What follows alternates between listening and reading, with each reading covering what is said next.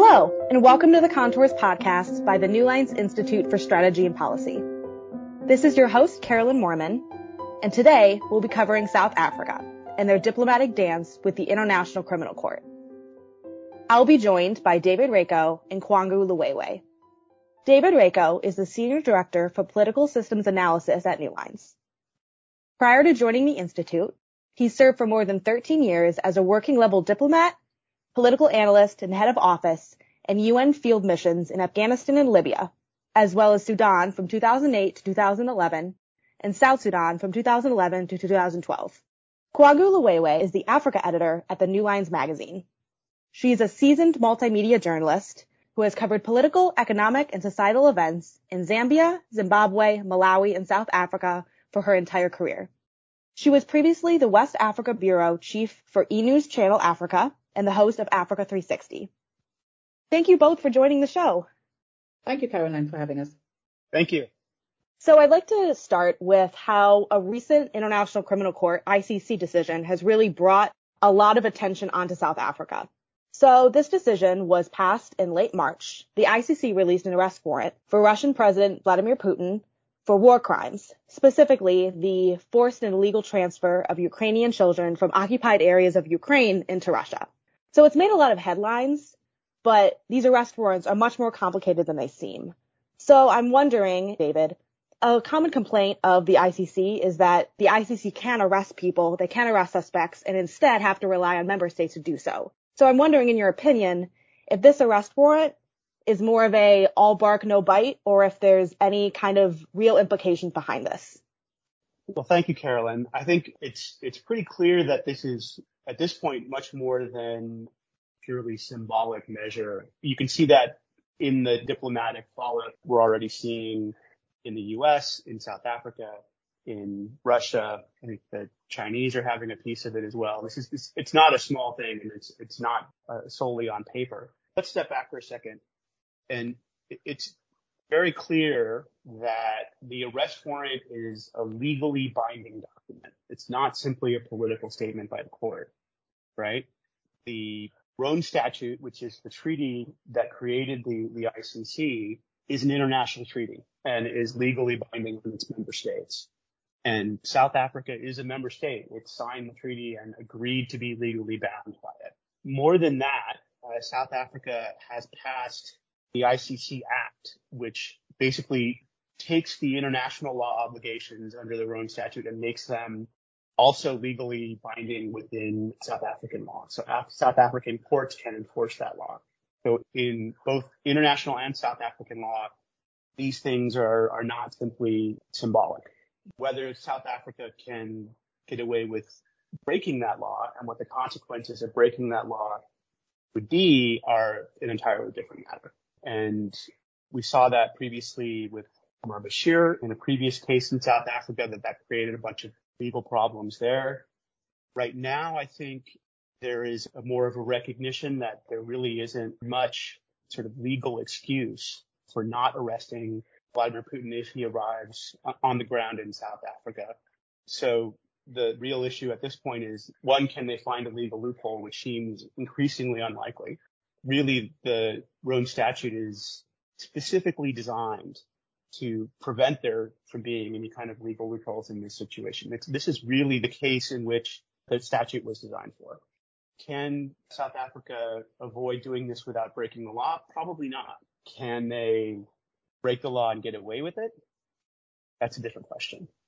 It's interesting, David, that you brought that up. And then when we look at what happened with Bashir when he visited South Africa in 2015 to attend an African Union summit. So he attended it and then he was allowed to leave and nothing happened to South Africa in terms of the ICC slapping South Africa in the hand for doing this. So it's interesting to see whether this time around, if Putin does show up at the BRICS conference scheduled for August, if there'll be any repercussions, because South Africa will just look at previously what happened in the Bashir incident. Nothing happened to them then. So what's the risk now of allowing Putin to come and go? It really comes down to, well, there are a number of different questions there. You know, what are the sort of political differences between the, the situation with Bashir and the situation now? the political environment internationally, broadly speaking, is much different. I think certainly the international community's attitude towards Bashir and its attitude towards Putin are different. And one other difference I think that is important is that now there have been several legal cases, both in internationally and in South Africa regarding the Bashir case. So the precedent there has been settled. So all of those things are not to say that the that South Africa can't get away with it, can't use to arrest him and, and expect nothing to happen. But I think it's a difficult comparison because situations have changed. So I'd like to draw from what you both have mentioned, which is this past case where Sudanese President Omar al-Bashir was in South African territory and was not arrested, even though there was an ICC warrant for his arrest.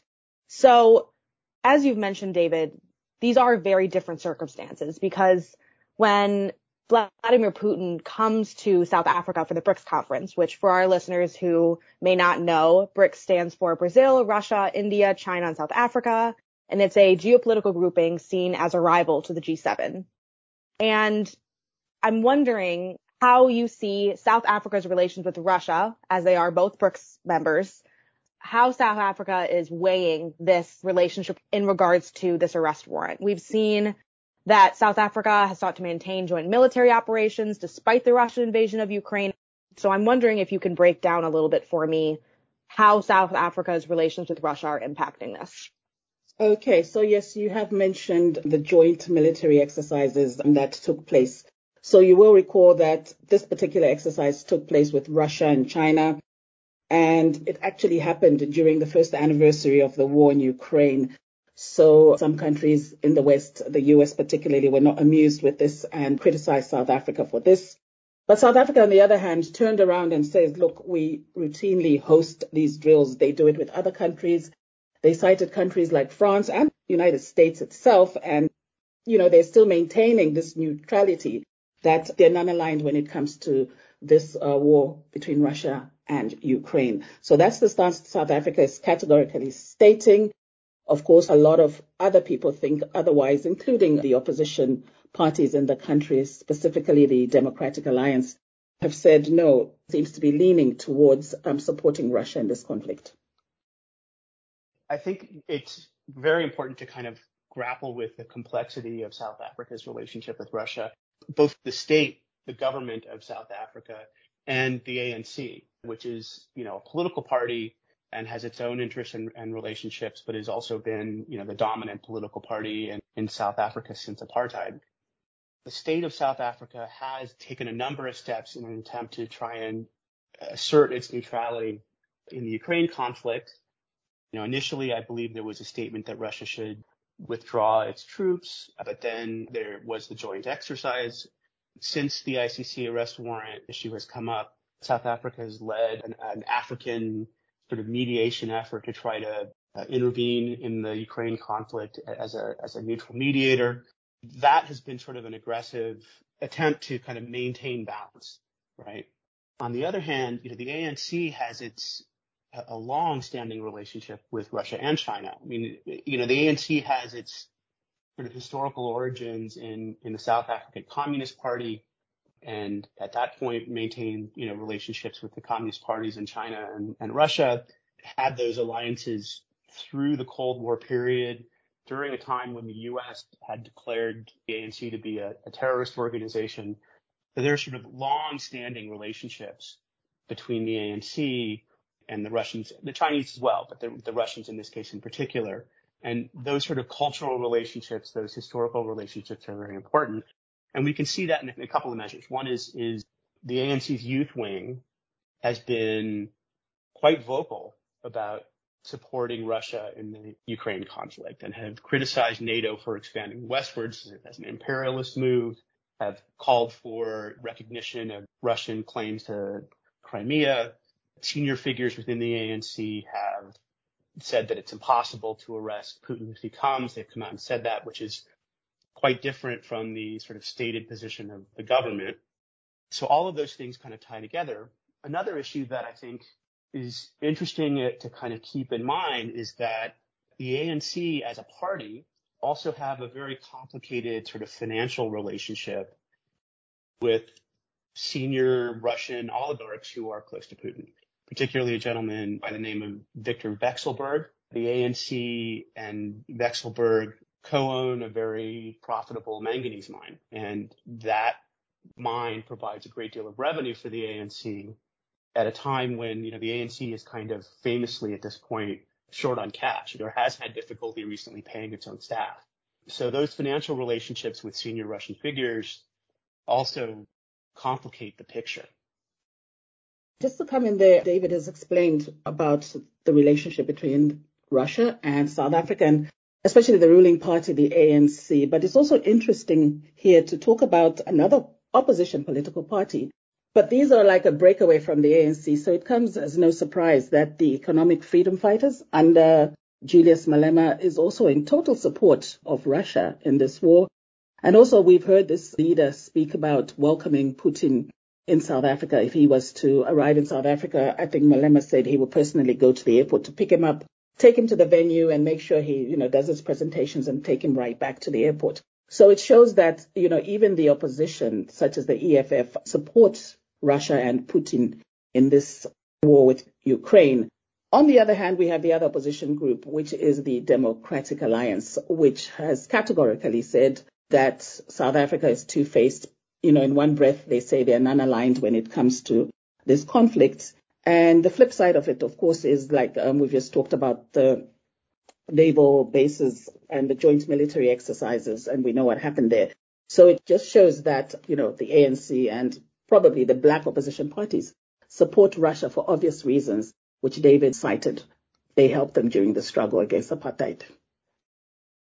It's really interesting what you both have highlighted the kind of difference between what individual political parties in South Africa are saying about this issue versus overall government statements. And I'm curious, Kwangu, how you weigh the U.S.'s ability to make an impact here. So we've seen a couple different sore spots that have happened somewhat recently. We saw at the end of May, we saw parts of the U.S. accuse South Africa, allowing a Russian ship loaded with weapons and ammunition to stop at South Africa naval base in December, which the U.S. claims is a violation of how South Africa has claimed to be neutral. And I'm wondering, do you see the U.S. having an impact here? And in the same breath, parts of South Africa, including the ANC, other parties have said, we won't arrest Putin. We won't take this action. Yet we've also seen reports that South Africa is considering asking China or even Mozambique, its neighbor, to host the conference. So in the fact that they're trying to find loopholes, can we draw any conclusions from this? Okay, Caroline, yes. Firstly, when we look at what happened with that Russian vessel. So there was a Russian vessel that docked at a naval base just close to Cape Town in South Africa. And the U.S. ambassador to South Africa came out and said he was confident that weapons from South Africa being loaded onto that vessel, and it's actually a vessel that's been sanctioned by the U.S. So that brought a lot of controversy about that. The South Africans turned around and said that's not what happened and that they were bringing in ammunition to South Africa that had been held up during the outbreak of COVID-19. So that sparked almost a diplomatic row between the two countries. And now President Cyril Ramaphosa has set up an inquiry into this. And South Africans are waiting anxiously and the rest of the world to know exactly what this was all about. In terms of the relationship between the two countries, there's a huge economic risk for South Africa. if South Africa is sanctioned by the US for getting involved with this because we've got an AGOA, which stands for the Africa Growth and Opportunity Act. So South Africa here has duty-free access to U.S. markets. This, of course, is for some selected products. So South Africa was to lose on this front. It would cost the country a lot of money. I mean, for instance, when the U.S. ambassador to South Africa had made those pronouncements and those accusations about the vessel, we saw the South African currency, the rand, plummet in that, that particular day that was announced. So it just shows how volatile this situation is. Also, in terms of AGOA, as I said, this duty-free access, if it's halted, then South Africa stands to lose on an economic front with this. It's important here to kind of take a look at, at sort of the U.S.'s position on this, both with respect to South Africa and with respect to the ICC. I think it's fairly clear that the U.S. would very much like to see South Africa arrest Vladimir Putin or you know, in, in whatever way refuse to allow him to enter, if not arrest him. But the U.S. is not really in a position to directly push South Africa on that issue, largely because, well, first of all, the U.S. is not a signatory to the ICC, to the, to the Rome Statute. But more than that, the U.S. has gone to great lengths to, to take measures to prevent its own citizens, its own nationals from being subject to ICC jurisdiction to the extent that, you know, the U.S. has threatened military action against anyone who attempted to arrest U.S. citizens. So it, it, it really makes it from a sort of diplomatic and public perspective impossible for the U.S. to come out and say that the that anyone should be arresting anyone for the for the sake of the ICC if, if the U.S. is going to retain its sort of long held position there. And just to reinforce what she said, AGOA is a huge economic for South Africa right now. A large percentage of South Africa's automobile production, for example, goes to the U.S. and currently those exports are tariff free. If South Africa were to lose its, status under AGOA and lose that tariff free status, it would be devastating to the South African auto manufacturing industry. At the same time, you know, South Africa's trade relationship with Russia is pretty negligible. The U.S. is is by far South Africa's largest international trading partner, and and you know Russia rarely barely even registers. So it could very well be that raising the issue and emphasizing the issue of this possible arms deal involving the Lady R is is a way of increasing pressure on, on South Africa to to uphold its obligations under the ICC without saying that that's what's happening. I think it's it's also very interesting to see that the U.S. ambassador, who is the one who has kind of brought all of these accusations to the forefront, is it's not a, a, a someone who bought a, an ambassadorship with political contributions. This is someone who has been part of the U.S. foreign policy apparatus for a long time. And yet he came out and made a very sort of bold statement, which the State Department appears to have been so, somewhat walking back in recent days. Right around the same time, the U.S. State Department has seemed to be distancing itself from, from the ambassador. The South African government seems to be looking at more publicly at possible concessions, whether it be moving uh, the summit to China or somewhere else.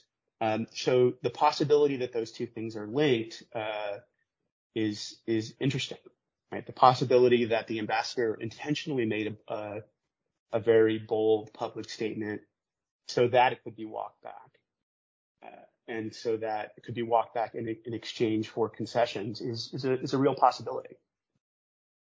Thanks, David and Kwangu, for giving some larger geopolitical relevance to our listeners and also David for going more into detail about this recent accusation from the US ambassador to South Africa. Another point that I'm really interested in is the rumors that South Africa would be considering asking its neighbor Mozambique, who is not even in BRICS, to host this conference. Kwangu, do you have any idea of why this would be happening or Mozambique's place in this? No, Mozambique is a strange choice. As you said, um, they're not a member of BRICS, but they're also considering China. Of course, China is one of the members of BRICS, but you will recall, or in case you don't know, China is not a signatory to the ICC. So maybe that's why China is being considered. The other option, of course, is to have the summit done remotely so that, you know, all the heads of state are in their countries and, you know, they attend remotely because one of the South African analysts I was speaking to yesterday also brought to light that if South Africa goes ahead with the summit and uh, Putin is uninvited or asked to attend remotely, that would also be very undiplomatic and Putin probably wouldn't take kindly to that. So let's wait and see whether it will be China or surprisingly Mozambique. It also is interesting that it, it puts you know, it may very well be that moving the summit to, to somewhere else is really sort of the least bad option for South Africa, but it really still puts them in a jam, right? South African government really values its membership in BRICS, and it's it's the most recent inductee into BRICS, right? It's the last one to join, and this idea that that it somehow is going to sort of undermine its own status within the grouping for the sake of an ICC warrant really uh, sort of looks bad for them. So I'm wondering then if we're looking at the wider BRICS architecture and the other members of the grouping. I'm wondering what we think the internal discussions about the possible suggestions you've mentioned, David, of doing a virtual summit, uninviting Putin, etc., how those countries, all of the groupings are considering those options because it would be a big statement, but at the same time, angering Western countries, making this kind of pushback against an ICC like public institution is a big thing. So I'm wondering if you two have any thoughts on what internal dynamics are coming from other BRICS members or other countries privy to this whole situation going on with the summit? Well, there was a foreign ministers meeting, I think it was last week or the week before in Cape Town, where the BRICS foreign ministers met. I'm not sure if this, I'm sure it was discussed behind closed doors, but we're not privy to that, that kind of information. But yeah, I'm sure it was discussed at that level, foreign ministers it's very clear that Putin could get South Africa out of the jam that it's in very easily. He could simply come out and say, you know, he, he has a, a conflict in Ukraine to manage and doesn't have time to go to the meeting this year and he's sending someone else in his stead. And that would end the whole thing. But he's not going to do that.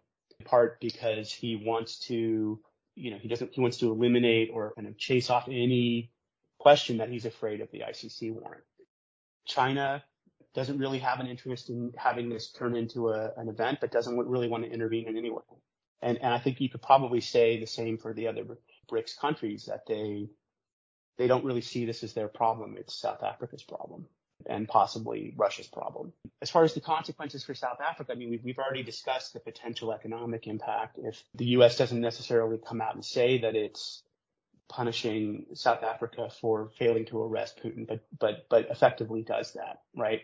South Africa's eligibility under AGOA comes up for review next year before Congress, and it, it would be very simple for South Africa to simply its its eligibility to simply be ex- allowed to expire. There wouldn't really need to be any sort of diplomatic reason for that, uh, cited for that. So the possibility of that happening is a, is a really major economic threat for South Africa. There's also issues with the EU. Lots of the EU member states are members of the ICC, and the EU member states have often sort of overlooked, but the EU has a large role in the functioning of the African Union. The African Union runs to a great degree on EU money. And if the EU were to strenuously object to, you know, South Africa's role in the African Union due to its kind of undeniable violation of the Rome Statute, that could present a whole other set of problems for South Africa. After this whole problem originated with the arrest warrant coming out and South Africa being put in a difficult position, Ramaphosa, the South African president, came out and said that South Africa would be leaving the ICC, but later took back that statement. We've seen repeatedly that African leaders have said not great things. They believe the ICC is targeting them. So why are most African countries still in the ICC? What ties them to this organization? I mean, it varies from country to country, obviously. The politics within each country are, are, are very different. I think there is, you know, a big part of the reason why African countries joined the ICC in such big numbers was because the EU countries wanted it and the EU countries fund the African Union to a large degree. Also because of aid. If the African Union countries, if the, the, the signatories either refuse to sign on to the ICC or or to withdraw from the ICC, that gives ammunition to people in various donor states to say we we, we don't want to give you money because of the extent to which a lot of the, ICC member states rely on that aid. I think that's a huge issue. You also have situations like in South Africa where it's not just a matter of being a member of the court. They have they have a statute in their own law.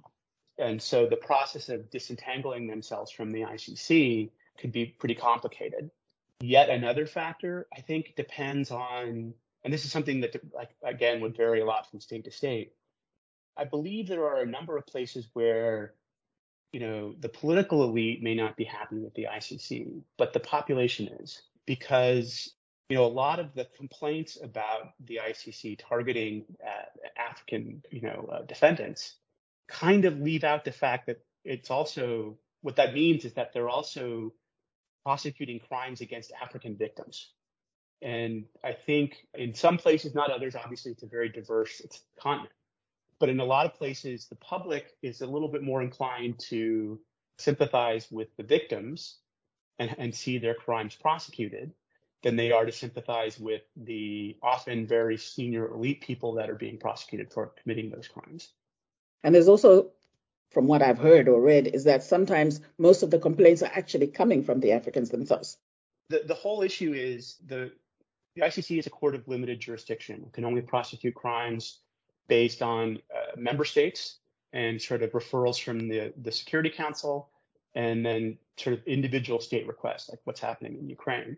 And part of the reason that you see so many African prosecutions in the ICC is that there are so many African states who are members. And therefore, there, you know, a large number of the crimes that fall within the ICC's jurisdiction are in Africa. But again, it, it, you know, I think you have an elite issue. You have people who are in command of militaries or in command of large, you know, political movements who are at risk of prosecution. And then you have a lot of other people who are not so senior who are really bearing the brunt of the crimes that are being committed. So you also mentioned the Europeans. We've seen the EU be very quiet about this whole problem.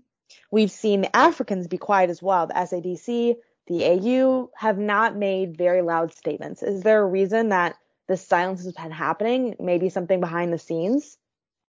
The European Union and the court itself have actually been very quiet about this. There haven't really been a lot of public statements from the other member states about what they expect from South Africa or what might happen if South Africa reneges under its obligations.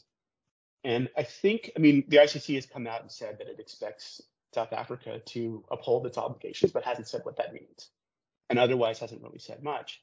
And I think that may come down to the fact that there are some people who honestly hope and expect that Putin may be arrested and that this is the best opportunity that the ICC may ever get to arrest Putin.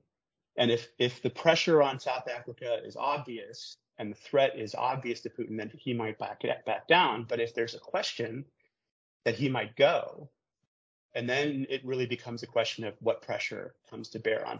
It's it's relevant when you think about that that the arrest warrant that that has been issued is not for the worst of all possible crime, and there's a great deal of evidence that can be brought to bear against Putin for genocide claims, for other war crimes claims, the, the breadth of the, the possible charges against him by the ICC is pretty huge, and the evidence that there is pretty is pretty substantial.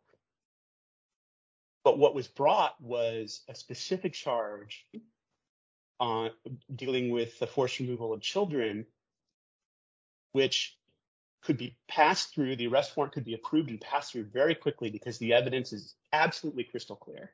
And the questions of sort of subject matter jurisdiction and immunities, there are no real issues there. This is a highly pragmatic arrest warrant. This is an arrest warrant that the prosecutor is extremely confident he gets his hands on Putin, there will be a conviction. So it's not just a political statement. This is kind of tailored in mind with the possibility that someone may get Putin into custody. And this may be the best shot at it. So, and I think I think the Europeans may be on board with that, which is why they're not really saying a whole lot. It really sounds like South Africa is in a rock and a hard place. Common sentiment expressed among people who study Africa that a lot of the countries are often put in between a geopolitical battle between the US and its pacing partners, China and Russia. So it's going to be very interesting as we get closer into August what the South African government decides, what statements its political parties say, both the Democratic Alliance, as Kwangu has mentioned, or the ANC. Thank you very both. Thank you very much to you both for coming on the show today. It was wonderful to be able to discuss these high level geopolitical constraints with you as well as an impending situation that all of our listeners should pay close attention to because it will have seemingly big ramifications not only for the South African US relationship, but also just wider understanding of the ICC and how much its statements and directives are followed. To our listeners, thank you so much for listening to this episode of Contours. Make sure to subscribe to the podcast on major streaming platforms, including iTunes, SoundCloud, and Spotify, so you don't miss any of our new podcasts. All the best!